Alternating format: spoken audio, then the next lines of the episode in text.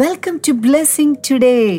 എല്ലാവരും സന്തോഷത്തോടെ ആവേശത്തോടെ ഇന്നത്തെ എപ്പിസോഡിന് വേണ്ടിയിട്ട് ഇങ്ങനെ കാത്തിരിക്കുകയായിരുന്നു. നമ്മൾ തുടങ്ങിക്കഴിഞ്ഞിരിക്കുകയാണ്.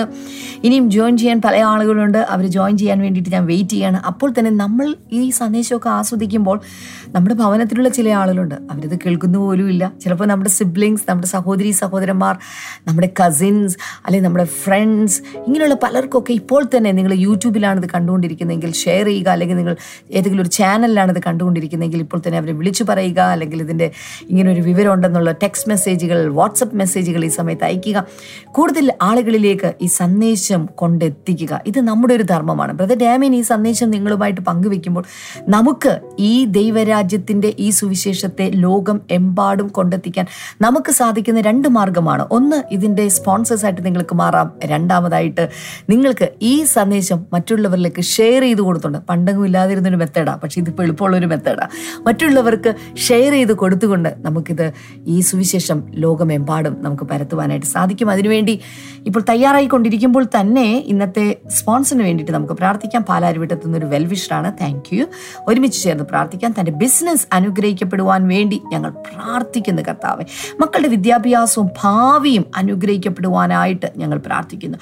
ഒരു പുതിയ ഭവനം യേശുവിൻ്റെ നാമത്തിൽ അത് ലഭിക്കട്ടെ കർത്താവ്. യേശുവിൻ്റെ നാമത്തിൽ അത് ലഭിക്കട്ടെ. യേശുവിൻ്റെ നാമത്തിൽ അത് ലഭിക്കട്ടെ എന്ന് ഞങ്ങൾ പ്രാർത്ഥിക്കുന്നു കർത്താവേ. ദൈവമേ, നീ അങ്ങനെ ചെയ്തതിനായി നന്ദി. യേശുവിൻ്റെ നാമത്തിൽ തന്നെ. ആമേൻ, ആമേൻ. ഇന്ന് നമ്മൾ കേൾക്കാനായിട്ട് പോകുന്നത് indwelling and out poured holy spirit എന്നതിനെക്കുറിച്ചാണ്. നമ്മുടെ അകത്ത് വസിക്കുന്ന ഒരു പരിശുദ്ധാത്മാവുണ്ട്. അപ്പോൾ തന്നെ പരിശുദ്ധാത്മാവിൻ്റെ ഒരു പകർച്ചയുണ്ട്.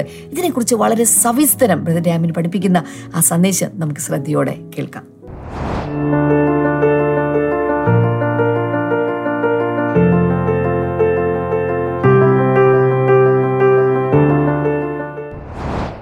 Welcome back.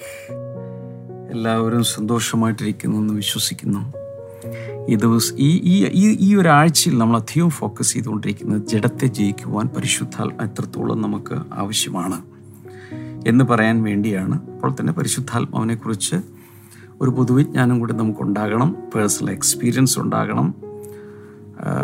ചുമ്മാ ഒരു അറിവുകൊണ്ട് ഒന്നും നമുക്ക് പരിശുദ്ധാത്മാവിനെക്കുറിച്ച് വോളിയംസ് പുസ്തകങ്ങൾ എഴുതുകയോ പഠിക്കുകയോ പ്രസംഗിക്കുകയോ ചെയ്യേണ്ട ഒരു കാര്യമില്ല. പരിശുദ്ധാത്മാവിനെ നമ്മുടെ ജീവിതത്തിൽ പരിശുദ്ധാത്മാവിന് കീഴ്പ്പെട്ട് പരിശുദ്ധാത്മാവ് നമ്മെ നയിച്ച് മുന്നിലേക്ക് പോകണം. ഓക്കെ, അപ്പോസ്തല പ്രവൃത്തികൾ 2-ാം അധ്യായം 38, 39 രണ്ട് വചനങ്ങൾ നമുക്കൊന്ന് നോക്കാം. It's a speed reply, repent and be baptised every one of you in the name of Jesus Christ for the forgiveness of our sins, and you will receive the gift of the Holy Spirit. The promise is not for you and your children, and for all those who are far off, for all whom the Lord our God will call. പത്രോസിന്റെ പ്രസംഗമാണ്. പെന്തക്കോസ്ത് നാളിൽ പരിശുദ്ധാത്മാവിൽ നിറഞ്ഞ ശേഷമുള്ള പത്രോസിന്റെ പ്രസംഗം മായ ഭാഷയിൽ പൊക്കൊണ്ടിരിക്കുകയാണ്. പത്രോസ് പറയുന്നു, repent and be baptised every one of you. നിങ്ങൾ ഓരോരുത്തർ മാനസാന്തരപ്പെട്ട് സ്നാനമേൽക്കണം. ഒരു വിട്ടുവീഴ്ചയില്ല. നിങ്ങൾ ഓരോരുത്തൻ മാനസാന്തരപ്പെട്ട് സ്നാനമേൽക്കണം. In the name of Jesus Christ for the forgiveness of your sins. നിങ്ങളുടെ പാപങ്ങളുടെ മോചനത്തിന് വേണ്ടിയിട്ടാണ് നിങ്ങളിങ്ങനെ ചെയ്യേണ്ടത്. നിങ്ങൾ ഓരോരുത്തർ സ്നാനം ഏൽക്കണം. And you will receive the gift of the holy spirit. അങ്ങനെ ചെയ്താൽ ദൈവത്തിൻ്റെ പരിശുദ്ധാത്മാവെന്ന ദാനം നിങ്ങൾക്ക് ലഭിക്കും. പരിശുദ്ധാത്മാവ് എന്ന ദാനം, എല്ലാവരും പറഞ്ഞേ, പരിശുദ്ധാത്മാവിൻ്റെ വരദാനങ്ങളല്ല, പരിശുദ്ധാത്മാവ് എന്ന ദാനം നിങ്ങൾക്ക് ലഭിക്കും. 39 നോക്കിയേ. The promise is for you and for your children and for all who are far off. ഈ വാഗ്ദത്തം നിങ്ങൾക്ക് നിങ്ങളുടെ മക്കൾക്കും ദൂരെ നിന്ന് വരെ കർത്താവ് വിളിച്ചു വരുത്തുന്ന ഏവർക്കുമുള്ളതാകുന്നു. അപ്പോൾ ഇത് this is for every one. പരിശുദ്ധാത്മാവിനെ ഈ ഭൂമിയിലുള്ള ആർക്ക് വേണേലും കിട്ടും. കാശ് കൊടുക്കണ്ട. അതിനുവേണ്ടി നമ്മൾ സാധാരണ പലരും ചെയ്യുന്ന ഒന്നും വേണ്ട, ഒരു ഫാസ്റ്റ് ചെയ്യുക പോലും വേണ്ട. ദൈവത്തിൻ്റെ പരിശുദ്ധാത്മാവിനെ ലഭിക്കുന്നത് വിശ്വാസത്താലും ദാഹത്താലുമാണ്. ഭയങ്കരമായ വിശ്വാസത്ത് വേണം. രണ്ട്, ദാഹം വേണം. എനിക്ക് പരിശുദ്ധാത്മാവിനെ വേണം വേണം വേണം. ദാഹിക്കുന്നവൻ എൻ്റെ അടുക്കൽ വന്ന് കുടിക്കട്ടെ എന്നാണ് കർത്താവ് പറയുന്നത്. സോ ഒരു ദാഹം ആവശ്യമാണ്. പത്രോസ് വ്യക്തതയോടെ പറയുന്നു, repent and be baptised every one of you. നിങ്ങൾ ഓരോരുത്തൻ മാനസാന്തരപ്പെട്ട് സ്നാനമേൽക്കണം. അതൊന്നും ആർക്കും മാറ്റാൻ കഴിയാത്ത കാര്യങ്ങളാണ്. ഓരോരുത്തൻ, അമ്മയപ്പന്മാർ മാത്രമല്ല, മക്കളും എല്ലാവരും മാനസാന്തരപ്പെട്ട് നിങ്ങൾ സ്നാനം ഏൽക്കണം. ആ സ്നാനമേറ്റാൽ ഉടൻ തന്നെയുള്ള ഒരു വാക്തത്തോടെ പറഞ്ഞിരിക്കുന്നത് എന്താണ്? You will receive the gift of the holy spirit. പരിശുദ്ധാത്മാവ് എന്ന ദാനത്തെ നിങ്ങൾക്ക് ലഭിക്കും സ്നാനമേറ്റ് കഴിഞ്ഞാൽ. ഇനി കൺഫ്യൂഷൻ ഇല്ലാതിരിക്കാൻ വേണ്ടി ചില മൈൽ സ്റ്റോണുകൾ. ഒരു കുഞ്ഞ് ജനിച്ചാൽ ആ കുഞ്ഞിന് ചില മൈൽ സ്റ്റോണുകളുണ്ട്. മലർന്നു കിടക്കുന്ന ആ കുഞ്ഞ് കവിണ്ട് വീഴുന്ന ഒരു മൈൽ സ്റ്റോണാണ്. നീന്തി നടക്കുന്നത് അടുത്തൊരു മൈൽ സ്റ്റോണാണ്. ആ കുഞ്ഞ് എവിടെയെങ്കിലുമൊക്കെ ഇങ്ങനെ പിടിച്ച് എഴുന്നേറ്റ് നിൽക്കുന്നത്, ചിലപ്പോൾ കാലിങ്ങനെ വിറച്ചോണ്ടിരിക്കും, ആടിക്കൊണ്ടിരിക്കും, എന്നാലും പിടിച്ചു നിൽക്കുന്ന അടുത്തൊരു മൈൽ സ്റ്റോണാണ്. പിടിച്ചു നടക്കുന്നത്, ഇനി പിടിവിട്ട് തന്നെത്താൻ നടക്കുന്നത്, ഇതൊക്കെ ഓരോ മൈൽ സ്റ്റോണുകളാണ്. ഇതുപോലെ ആത്മീയ ജീവിതത്തിലും ചില മൈൽ സ്റ്റോണുകളുണ്ട്. അതിൽ നമ്മൾ മനസ്സിലാക്കേണ്ട ഒരു കാര്യം, യേശു കർത്താവ് കാൽവരി ക്രൂശിൽ മരിച്ചു എന്നതിനാൽ I have received forgiveness of sins. യേശു കർത്താവ് കാൽവരി ക്രൂശിൽ മരിച്ചതുകൊണ്ട് മാത്രമാണ് എൻ്റെ സകല പാപങ്ങളും അവൻ നീക്കിക്കളയുന്നത്, എനിക്ക് പാപക്ഷമ ലഭിക്കുന്നത്. 103 സങ്കീർത്തനത്തിൽ ആദ്യത്തെ വചനത്തിൽ ആദ്യം മുതൽ ഇങ്ങോട്ട് വായിക്കുമ്പോൾ നമുക്ക് അവിടെ വ്യക്തമായി എഴുതിയിരിക്കുന്ന ഒരു കാര്യമാണ്, അവൻ നിൻ്റെ സകല പാപങ്ങളും അല്ലെങ്കിൽ അകൃത്യങ്ങളും മോചിക്കും. ദൈവത്തിന് നമ്മുടെ ജീവിതത്തിലെ നാം ചെയ്തിട്ടുള്ള, കഴിഞ്ഞ കാലങ്ങളിൽ ചെയ്തിട്ടുള്ളതും ഇപ്പോൾ ചെയ്യുന്നുണ്ടെങ്കിൽ അതും ഇനി ചെയ്യാനുണ്ടെങ്കിൽ അതുമായി സകല പാപങ്ങളും അവൻ നമ്മോട് ക്ഷമിക്കും. എൻ്റെ അർത്ഥം, ദൈവത്തിൻ്റെ മക്കൾക്കെല്ലാം ഒരു ഗിൽറ്റ് ഫ്രീ ലൈഫ് സാധ്യമാണ്. കുറ്റബോധമില്ലാത്ത ഒരു ജീവിതം നമുക്ക് ജീവിക്കാൻ കഴിയും. So, because the Lord Jesus died on the cross, I have received forgiveness of sins. എനിക്ക് പാപമോചനം കിട്ടി. യേശു കർത്താവ് എൻ്റെ പാപങ്ങൾ എടുത്തുകൊണ്ട് എൻ്റെ ശിക്ഷ ഏറ്റെടുത്തത് കൊണ്ട് എനിക്ക് ദൈവസന്നിധിയിൽ പരിപൂർണമായും എല്ലാ പാപങ്ങളിൽ നിന്നും എനിക്കൊരു വലിയ ക്ഷമ ലഭിച്ചിരിക്കുന്നു. അതാണ് ക്രൂശീകരണം. രണ്ട്, because the Lord Jesus rose from the dead, I have received a new life. യേശു കർത്താവ് അതിനുശേഷം കല്ലറയിൽ നിന്ന് മരിച്ച ശേഷം അവൻ മൂന്നാം നാൾ ഉയർത്തെഴുന്നേറ്റു. ഇങ്ങനെ ഉയർത്തെഴുന്നേറ്റത് കൊണ്ട് എന്ത് സംഭവിച്ചു? I have received new life. ഒരു പുതിയ ജീവൻ എൻ്റെ അകത്ത് വന്നു. ക്രൂശീകരണത്തിലൂടെ നമ്മുടെ പാപങ്ങൾ മുഴുവൻ കർത്താവ് ക്ഷമിച്ചെങ്കിൽ, നമ്മൾ മനസ്സിലാക്കേണ്ടവൻ്റെ ഉയർത്തെഴുന്നേൽപ്പിലൂടെ ജീവൻ എൻ്റെ അകത്ത് വന്നിരിക്കുന്നു. കഴിഞ്ഞ പ്രാവശ്യമൊക്കെ, കഴിഞ്ഞ ദിവസങ്ങളിൽ ഏതിലൊക്കെയോ ഞാൻ ആവർത്തിച്ച് പറഞ്ഞ ഒരു കാര്യമാണ്, യേശു കർത്താവ് കാൽവരി ക്രൂശിലേക്ക് നടക്കുമ്പോൾ, ആ ക്രൂശിൽ കിടക്കുമ്പോഴൊക്കെ നാം അവൻ്റെ അകത്ത് ഉണ്ടായിരുന്നു. We were in Christ. എന്നാൽ അവൻ ഉയർത്തെഴുന്നേറ്റ് കഴിഞ്ഞപ്പോൾ അവൻ നമ്മുടെ അകത്ത് വന്നു. അങ്ങനെയാണ് വീണ്ടും ജനനം നടന്നത്. നമ്മുടെ അകത്ത് ഇന്ന് അവൻ ഉണ്ട്. ഇത് രണ്ടും മനസ്സിൽ. മൂന്ന്, അതിനുശേഷം എന്ത് സംഭവിച്ചു? Because the Lord Jesus has been exalted to the right hand of the father, I have received the outpoured holy spirit. ഈ യേശു കർത്താവ് ഉയർത്തെഴുന്നേറ്റ ശേഷം എല്ലാ ദിവസവും രാത്രിയാകുമ്പോഴേക്കും കല്ലറയിലേക്ക് പോയി കിടക്കുമല്ലായിരുന്നു ഈ 40 ദിവസം. അവൻ എന്നും എന്നേക്കുമായി ഉയർത്തെന്നിട്ട് ഇനി കല്ലറയിലേക്ക് മടക്കമില്ല. ഇതുപോലെ നമുക്കും ഒരനുഭവം വെച്ചിട്ടുണ്ട്. നമ്മളും ഒരു ദിവസം ഉയർത്തെന്നിൽക്കും പിന്നെ കല്ലറയിലേക്ക് നമ്മൾ തിരിച്ചു പോവുകയില്ല, പിന്നൊരു മരണമില്ലെന്നർത്ഥം. അങ്ങനെ യേശു ഉയർത്തെന്നിട്ട ശേഷം 40 നാളുകൾക്ക് ശേഷം നമുക്കെല്ലാവർക്കും അറിയാവുന്ന പോലെ യേശു സ്വർഗാരോഹണം ചെയ്തു. സോ ഭൂമിയിൽ മനുഷ്യനെ പോലെ ജീവിച്ച യേശു ഇവിടെ നിന്ന് മുകളിലേക്ക് പോയി സ്വർഗാദി സ്വർഗത്തിൽ പിതാവിൻ്റെ വലതുഭാഗത്ത് ഇരുന്നു. എല്ലാവരും പറഞ്ഞു ഇരുന്നു. അതിൻ്റെ അർത്ഥം ഇറ്റ് ഈസ് ഫിനിഷ്ഡ് എന്ന ക്രൂശിൽ അവൻ പറഞ്ഞു, എല്ലാം പൂർത്തിയായി. അങ്ങനെ പൂർത്തിയായ ശേഷം, സൃഷ്ടിപ്പിന് ശേഷം സകല പ്രവൃത്തികളിൽ നിന്ന് താൻ നിവൃത്തനായി, അഥവാ എല്ലാ ജോലിയും തീർന്നു. 7-ാം ദിവസം അവൻ വിശ്രമിച്ചു എന്നെഴുതിയിട്ടുണ്ട്. അപ്പം നമ്മൾ വിചാരിക്കും ഈ സൃഷ്ടി മുഴുവൻ ചെയ്ത് കർത്താവിൻ്റെ നടുവൊക്കെ ആകെ പ്രശ്നമായി, ഭയങ്കര ക്ഷീണം കൊണ്ട് തകർന്ന് കർത്താവ് വിശ്രമിച്ചു. നോ, അവൻ ക്ഷീണിക്കുന്നില്ല, അവൻ തളരുന്നില്ല, അവൻ മയങ്ങുന്നില്ല, അവൻ ഉറങ്ങുന്നില്ല, അവന് ബലഹീനതകളില്ല. ആ ഉയർത്തെന്നിട്ട് യേശു പിതാവിൻ്റെ വലതുഭാഗത്ത് ഇരിക്കുമ്പോൾ താൻ തേജസ്കരിക്കപ്പെട്ടു. He was glorified.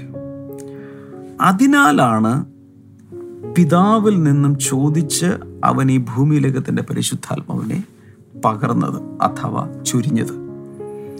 സോ ഇങ്ങനെ വേണമെങ്കിൽ പറയാം, ക്രൂശീകരണത്തിലൂടെ എനിക്ക് പാപക്ഷമയും ഉയർപ്പിലൂടെ എനിക്ക് വീണ്ടും ജനനവും, ഗ്ലോറിഫിക്കേഷനിലൂടെ അഥവാ പിതാവിൻ്റെ വലതുഭാഗത്ത് ഇരുന്നതിലൂടെ out pouring of the holy spirit എൻ്റെ മേലുണ്ടായി, അഥവാ സ്പിരിറ്റ് ബാപ്റ്റിസം എനിക്ക് ലഭിച്ചു, ആത്മസ്നാനം എനിക്ക് ലഭിച്ചു.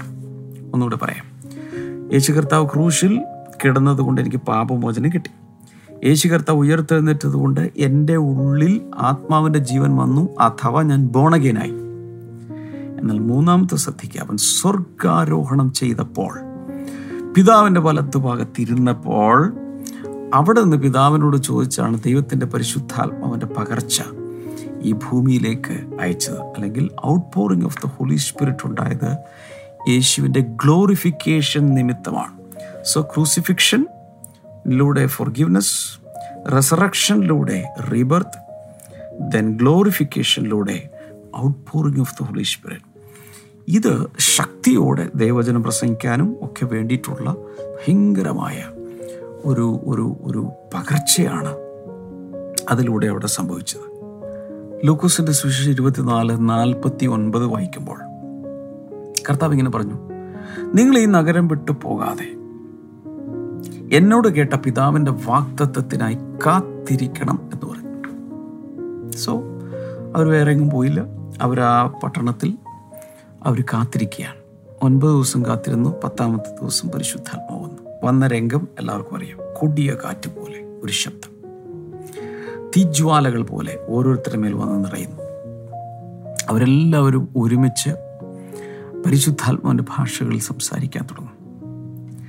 നമ്മൾ മനസ്സിലാക്കേണ്ട ഒരു കാര്യം, അതിൻ്റെ പ്രിസിഡൻറ്റ്, അതിൻ്റെ കാരണം യേശു കർത്താവ് ഭൂമിയിലെ ശുശ്രൂഷ പൂർത്തിയാക്കി സ്വർഗത്തിലെത്തി പിതാവിൻ്റെ വലതുഭാഗത്ത് മഹത്വത്തോടെ ആദ്യം എങ്ങനെ താൻ തേജസ്സിലും മഹത്വത്തിലും പിതാവിൻ്റെ അടുക്കലായിരുന്നു, അതുപോലെ തന്നെ തിരിച്ച് അവൻ സ്വർഗത്തിൽ അവിടെ എത്തി. ഇപ്പോൾ യേശു കർത്താവ് സ്വർഗാരോഹണത്തിന് മുമ്പ് വ്യക്തമായി പറഞ്ഞൊരു കാര്യമാണ്, നിങ്ങൾ ഈ നഗരം വിട്ട് അഥവാ ജെറുസലേം വിട്ട് പോകരുത്, ഉയരത്തിൽ നിന്നും ശക്തി ധരിക്കുവോളം നഗരത്തിൽ തന്നെ പാർക്കണം എന്ന് പറഞ്ഞു. എന്ന് വെച്ചാൽ സ്വർഗത്തിൽ നിന്നുള്ള ഭയങ്കരമായ പരിശുദ്ധാത്മാവിൻ്റെ ഔട്ട് പോറിങ് നിങ്ങളുടെ മേലാണ് ആദ്യം വരാൻ പോകുന്നത്. എൻ്റെ ശിഷ്യന്മാർ അവരും ഏകദേശം 120 പേർ കൂടിയിരിക്കുന്ന സമയത്താണ് ദൈവത്തിൻ്റെ പരിശുദ്ധാത്മാവിൻ്റെ വലിയ മാനിഫെസ്റ്റേഷൻ ഉണ്ടായത്. ശക്തിയോടെ അവർ ആ പരിശുദ്ധാത്മാവ് ശക്തിയോടെ അവരുടെ മേൽ ഇറങ്ങി വന്നു. ലൂക്കോസിൻ്റെ സുവിശേഷം 24:49 വ്യക്തമായി പറയുന്നു. വ്യക്തമായി നമുക്ക് മനസ്സിലാവുന്ന ഒരു കാര്യം ഇതാണ്, this is a power from on high, ഉയരത്തിൽ നിന്നുള്ള ഒരു ശക്തിയാണിത് അവരുടെ മേൽ ഇറങ്ങി വന്നിരിക്കുന്നത്. ഈ ഔട്ട് പോറിങ്ങിലൂടെ വന്നിരിക്കുന്നത്. ഇങ്ങനെ ശക്തിയോടെ പരിശുദ്ധാത്മ ഒരാളുടെ മേൽ വരുമ്പോൾ അതിനെ ആത്മസ്നാനം, സ്പിരിറ്റ് ബാപ്റ്റിസം എന്ന് പറയാറുണ്ട്. അതിനുള്ളിൽ ഇൻഫില്ലിംഗ് നടക്കാം, പുറത്തുള്ള ശക്തീകരണവും നടക്കാം. ഇങ്ങനെ അകത്ത് ദൈവത്തിൻ്റെ പരിശുദ്ധാത്മാവ് വന്ന് നിറഞ്ഞാൽ, ഞാൻ വീണ്ടും പറയുന്നു, പുറത്ത് വന്ന് നിറയാം, അകത്ത് വന്ന് നിറയാം. എല്ലാവരും പറയാമോ? പരിശുദ്ധാത്മാവിന് പുറമേ വരാൻ കഴിയും, അകമേ വരാൻ കഴിയും. അകത്ത് വരുന്നത് നമ്മുടെ ഇന്നർ ലൈഫിന് വേണ്ടിയിട്ടാണ്, നാം ക്രിസ്തുവിനെ പോലെ ജീവിക്കാൻ വേണ്ടിയിട്ടാണ് അകത്ത് വരുന്നത്. That is for our life. പുറത്ത്, ഒരാളുടെ പുറത്ത് വന്ന് പരിശുദ്ധാത്മാവ് ശക്തമായി പകർച്ച പകർന്നാൽ അത് ശുശ്രൂഷയ്ക്ക് വേണ്ടിയാണ്, ശക്തിയോടെ നിന്ന് ദൈവരാജ്യത്തിന് വേണ്ടി പൊരുതാൻ വേണ്ടിയിട്ടാണ്. അകത്ത് ദൈവത്തിൻ്റെ പരിശുദ്ധാത്മാവ് വന്നു കഴിഞ്ഞാൽ അതിൻ്റെ റിസൾട്ട്സ് എന്തൊക്കെയാണെന്ന് അറിയാമോ? ഒന്ന്, പവർ ടു ഓവർകം സിൻ. എഴുതി വെക്കുക, നമ്പർ 1, പാപത്തെ ജയിക്കുവാനുള്ള ശക്തി. പുറത്ത് പരിശുദ്ധാത്മാവ് വരുമ്പോഴല്ല ലഭിക്കുന്നത്, അകത്ത് വരുമ്പോഴാണ്, ഇന്നർ മാനിൽ വരുമ്പോഴാണ്. ഓർക്കുന്നുണ്ട് ജോസഫിൻ്റെ കാര്യവും സാംസിൻ്റെ കാര്യവും ഞാൻ പറഞ്ഞത്? സോ ഒന്നാമത്തേത് പാപത്തെ ജയിക്കാൻ, ജഡത്തെ ജയിക്കാൻ നമ്മുടെ അകത്ത് ദൈവത്തിൻ്റെ പരിശുദ്ധാത്മാവ് എന്ന് നിറയണം. അത് റിപ്പീറ്റഡായിട്ട് ചെയ്യണം, ഡെയിലി ആകാം, ഇടയ്ക്കിടയ്ക്കാകാം. Number 2, boldness to witness. അകത്തേത് വരുമ്പോഴാണ് സാക്ഷികളാകുവാനൊക്കെയുമുള്ളൊരു വലിയ ധൈര്യം നമുക്കുണ്ടാകും. അടുത്തത് ഡിവൈൻ കംഫർട്ട്. ഒത്തിരി പേരുടെ അകത്ത് ആശ്വാസമില്ല, സ്വസ്ഥതയില്ല, സമാധാനമില്ല. ഇത് കേൾക്കുന്ന സഹോദരി സഹോദരന്മാരെ, this is very very easy. ദൈവിക സമാധാനത്തിൽ നിറയാൻ പ്രശ്നങ്ങൾ തീരണ്ട. ദൈവിക സമാധാനത്തിൽ നിറയാൻ യുദ്ധം തീരണ്ട. യുദ്ധത്തിന് നടുവിലും കൊടുങ്കാറ്റിന് നടുവിലും, കൊടുങ്കാറ്റിൻ തിരമാലയും എല്ലാം കൂടെ അതിശക്തമായി അവർ കയറിയിരുന്ന ബോട്ടിൽ ആഞ്ഞടിക്കുമ്പോൾ യേശു കർത്താവ് അവിടെ കിടന്നുറങ്ങുവാണ്. He was in rest. He had rest. അസ്വസ്ഥതയൊന്നുമില്ല, പാനിക് ചെയ്തില്ല. സോ അകത്ത് പരിശുദ്ധാത്മാവെന്ന് നിറയുമ്പോൾ will have a special boldness even to witness. യേശുവിനെ കുറിച്ച് മറ്റുള്ളവരോട് പറയാൻ, യേശുവിൻ്റെ സാക്ഷികളാകുവാനുള്ള ധൈര്യം ലഭിക്കുന്നു. പിന്നെ പറഞ്ഞതാണ് ഡിവൈൻ കംഫർട്ട്, രണ്ടാമത് പറഞ്ഞത്. എന്ന് വെച്ചാൽ ഭയങ്കരമായ ഒത്തിരി പേരുടെ അകത്ത് സ്വസ്ഥതയില്ലെന്ന് ഞാൻ പറഞ്ഞു.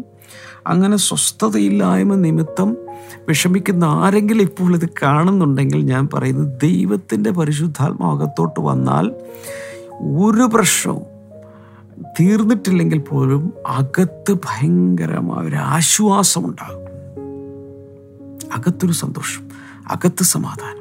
ഇതൊക്കെ കിട്ടുന്ന പരിശുദ്ധാത്മാവിലൂടെ മാത്രമാണ്. Number 4, sweet fellowship with the Lord. കർത്താവുമായുള്ള ഭയങ്കരമായ മാധുര്യമേറിയൊരു കൂട്ടായ്മ ലഭിക്കും. എങ്ങനെ ലഭിക്കും? അകത്ത് പരിശുദ്ധാത്മാവ് ഒന്ന് നിറയുമ്പോൾ ഒരു വലിയ കൂട്ടായ്മ, ദൈവവുമായുള്ള കൂട്ടായ്മ, ദൈവത്തോടുള്ള കൂട്ടായ്മ. Sweet fellowship with the Lord. 5-ാമത്തേത് a fuller manifestation of spiritual gifts. അത് കൂടാതെ അതിലൂടെ തന്നെ, മുന്നിലേക്ക് പോകുമ്പോൾ ശരിയായ രീതിയിലുള്ള, പലർക്കും പരിശുദ്ധാത്മാവിൻ്റെ കൃപാവരങ്ങൾ ഉണ്ടെങ്കിൽ ഫുള്ളി പുറത്തേക്ക് വരാറില്ല. അത് വരണമെങ്കിൽ അകത്ത് കൂടെ ആത്മാവിൻ്റെ പല നിലകളിൽ വന്നേക്കാം, പ്രത്യേക അനുവാദത്തിൽ വന്നേക്കാം. എന്നാൽ a fuller manifestation of the spiritual gifts and fruit ഒക്കെ വരുന്നത് എപ്പോഴാണ്? അകത്ത് ആത്മാവിൻ്റെ നിറവ് വന്നു കഴിയുമ്പോഴാണ്. അകത്ത് പരിശുദ്ധാത്മാവ് വന്നു കഴിയുമ്പോൾ നമുക്ക് ലഭിക്കുന്നത്, അകത്ത് ജീസസ് ലൈക്ക് ക്യാരക്ടർ ഫോം ചെയ്യപ്പെടുകയാണ്. The life of Jesus and the heart of Jesus will be implanted in us through the infilling of the holy spirit on the inside. അകത്ത്. എന്നാൽ ഔട്ട് പോർഡ് ഹോളി സ്പിരിറ്റ്, പുറത്തു വരുന്ന അഭിഷേകമുണ്ട്, ശക്തിയേറിയ പകർച്ചകൾ പുറത്തു വരുന്നത്. That is for Jesus like ministry. യേശു കർത്താവ് ചെയ്തതുപോലെ രോഗികളെ സൗഖ്യമാക്കാൻ, അശുദ്ധാത്മാക്കളെ പറഞ്ഞു വിടുവാൻ, അത്ഭുതങ്ങളും അടയാളങ്ങളും ചെയ്യുവാൻ ഇതിന് വേണ്ടിയിട്ടാണ് ജീസസ് ലൈക്ക് മിനിസ്ട്രി വരാൻ വേണ്ടിയിട്ടാണ്. പുറത്ത് ഇന്നർ സ്ട്രെങ്ത്തും ഔട്ടർ സ്ട്രെങ്ത്തും മിക്സ് ചെയ്താണ് ഞാൻ ഓരോ ദിവസവും പല കാര്യങ്ങൾ നിങ്ങളുമായി ഷെയർ ചെയ്തുകൊണ്ടിരിക്കുന്നത്. യോഹന്നാൻ സുവിശേഷം 7:37 മുതൽ 39 വരെ വായിക്കുമ്പോൾ ഉത്സവത്തിൻ്റെ ഒടുക്കത്തെ നാളിൽ നിന്നുകൊണ്ട്, അവസാന ദിവസം നിന്നുകൊണ്ട് ഉറക്കെ വിളിച്ചു പറയാൻ, ദാഹിക്കുന്നവനേവനും എൻ്റെ അടുക്കൽ വന്ന കുടിക്കട്ടെ. എന്നിൽ വിശ്വസിക്കുന്നവൻ്റെ ഉള്ളിൽ നിന്ന് തിരുവെടുത്ത് പറയുന്നത് പോലെ ജീവജലത്തിൻ്റെ ഉറവകൾ ഒഴുകും എന്ന് പറഞ്ഞു. സോ അതിഭയങ്കരമായ രീതിയിൽ ദൈവത്തിൻ്റെ പരിശുദ്ധാത്മാവ് നദികളായി നമ്മിൽ നിന്നും ഒഴുകുന്നതാണ് ഇൻഫില്ലിംഗ് ഓഫ് ദ ഹോളി സ്പിരിറ്റിലൂടെ, അല്ലെങ്കിൽ ഇന്നർ സ്ട്രെങ്ത്തിലൂടെ സംഭവിക്കുന്നത്. അകത്തു നിന്നും പുറത്തേക്ക് ആത്മാവിൻ്റെ ഭയങ്കരമായ ഒഴുക്ക് ഉണ്ടാകും. അവിടെ പ്രത്യേകിച്ച് എനിക്കൊന്ന് 39-ാമത്തെ വചനത്തിൽ പ്രത്യേകിച്ച് പറയുന്നുണ്ട്, യേശു തേജസ്കരിക്കപ്പെട്ടിട്ടില്ലായിരുന്നതിനാൽ ആത്മാവ് വന്നിട്ടില്ലായിരുന്നു. ഇത് യേശു പറയുന്ന സമയത്ത് ആത്മാവ് വന്നിട്ടില്ല. അതെപ്പോഴാണ് വരുന്നത്? യേശു കർത്താവ് തേജസ്കരിക്കപ്പെടുമ്പോൾ. യേശു കർത്താവ് തേജസ്കരിക്കപ്പെട്ടത് എപ്പോഴാണ്? ഇവിടുത്തെ സകലവും തീർത്ത് സ്വർഗാരോഹണം ചെയ്ത് പിതാവിൻ്റെ വലതുഭാഗത്ത് ഇരുന്നപ്പോൾ ആണ് outpouring of the holy spirit. അതാണ് ഗ്ലോറിഫിക്കേഷൻ. അതിനുശേഷമാണ് ദൈവത്തിൻ്റെ പരിശുദ്ധാത്മാവിൻ്റെ പകർച്ച ഭൂമിയിൽ പെന്തക്കോസ്ത് നാളിൽ ആരംഭിക്കുന്നത്. സോ 3 കാര്യങ്ങൾ നമ്മൾ ഓർത്തിരിക്കുക. 1, ക്രൂശീകരണം നടന്നതുകൊണ്ട് എനിക്ക് പാപക്ഷമ ലഭിച്ചു. 2, റെസറക്ഷൻ നടന്നപ്പോൾ അഥവാ ഉയർത്തെഴുന്നേറ്റതുകൊണ്ട് എൻ്റെ അകത്ത് വീണ്ടും ജനിക്കാൻ സാധിച്ചു. ഇനി യേശു കർത്താവ് പിതാവിൻ്റെ വലതുഭാഗത്ത് തേജസ്കരിക്കപ്പെട്ട് ഇരുന്നത് കൊണ്ട്, ഗ്ലോറിഫിക്കേഷൻ നിമിത്തമായി ദൈവത്തിൻ്റെ പരിശുദ്ധാത്മാവിന് വലിയൊരു പകർച്ചയുണ്ടായി, അല്ലെങ്കിൽ ആത്മസ്നാനം നടക്കാൻ തുടങ്ങി. ഇതെല്ലാം നടന്നത് ഗ്ലോറിഫിക്കേഷനിലൂടെയാണ്. മറന്നുപോകരുത്. ഈ ആഴ്ചയിൽ ഞാൻ നിങ്ങളോട് സംസാരിച്ചുകൊണ്ടിരിക്കുന്നത് വളരെ പ്രധാനപ്പെട്ട കാര്യമാണ്. കാരണം ദൈവത്തിൻ്റെ പരിശുദ്ധാത്മാവിൻ്റെ നിറവ് ധാരാളമായി ലഭിക്കാനും ഔട്ട്പോറിങ് ഓഫ് ദ ഹോളി സ്പിരിറ്റിലൂടെ ഒരു വലിയ പരിശുദ്ധാത്മാവിൻ്റെ ശുശ്രൂഷ ചെയ്യാനും അത് മുഖാന്തരം കർത്താവ് ഇടയാക്കും.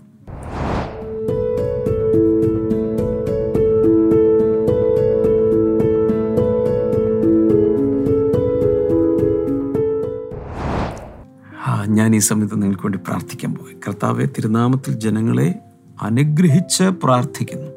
രോഗികളിപ്പോൾ സൗഖ്യമാകട്ടെ. ഈ സോൾ ഓഫ് ദ ഫീറ്റ്, കാൽപാദത്തിൻ്റെ അടിയിൽ എന്തോ അതിൻ്റെ സ്കിന്നൊക്കെ പൊളിയുകയും റെഡ് കളറിലൊക്കെ വന്നിട്ട് കാല് നിലത്ത് ചവിട്ടുവാൻ പോലും ബുദ്ധിമുട്ടുന്ന ചിലർ യേശുവിൻ്റെ നാമത്തിൽ ഇപ്പോൾ സൗഖ്യമാകട്ടെ. അതുപോലെ തലയിൽ വലിയ പ്രയാസം, മുടിയുടെ കാര്യത്തിലൊക്കെ, മുടി പൊഴിച്ചിലോ മറ്റെന്തെങ്കിലുമൊക്കെ ആകാം. അതുപോലെ ഡാൻഡ്രഫ്, താരൻ്റെ പ്രോബ്ലമൊക്കെ കൊണ്ട് വിഷമിക്കുന്ന ചിലർ യേശുവിൻ്റെ നാമത്തിൽ ഇപ്പോൾ അവർക്കൊരു വിടുതലും സൗഖ്യവും ഉണ്ടാകട്ടെ. കാതുകൾക്കകത്ത് സൗഖ്യം യേശുവിൻ്റെ നാമത്തിൽ നടക്കട്ടെ. ക്യാൻസർ രോഗികൾ സൗഖ്യമാകട്ടെ. കുഞ്ഞുങ്ങളില്ലാത്തവർ കുഞ്ഞുങ്ങളുണ്ടാകട്ടെ. കൈകൾ നീട്ടിപ്പിടിച്ചാൽ കർത്താവെ, തിരുനാമത്തിൽ ഈ ജനത്തെ ഞാനിപ്പോൾ ബ്ലസ് ചെയ്തിരിക്കുന്നു. കർത്താവെ, നീ പ്രാർത്ഥന കേട്ടതിനായി നന്ദി. യേശുവിൻ്റെ നാമത്തിൽ തന്നെ ആമേൻ. ഇന്നത്തെ ബ്ലെസ്സിങ് ടുഡേ കണ്ടതിന് നന്ദി പറയുന്നു. ഒത്തിരി പേർക്ക് ദയവായി ഇത് അയച്ചു കൊടുക്കുക. കർത്താവ് എല്ലാവരെയും ധാരാളമായി അനുഗ്രഹിക്കട്ടെ. നാളെ വീണ്ടും കാണാം. God bless you. ബൈ.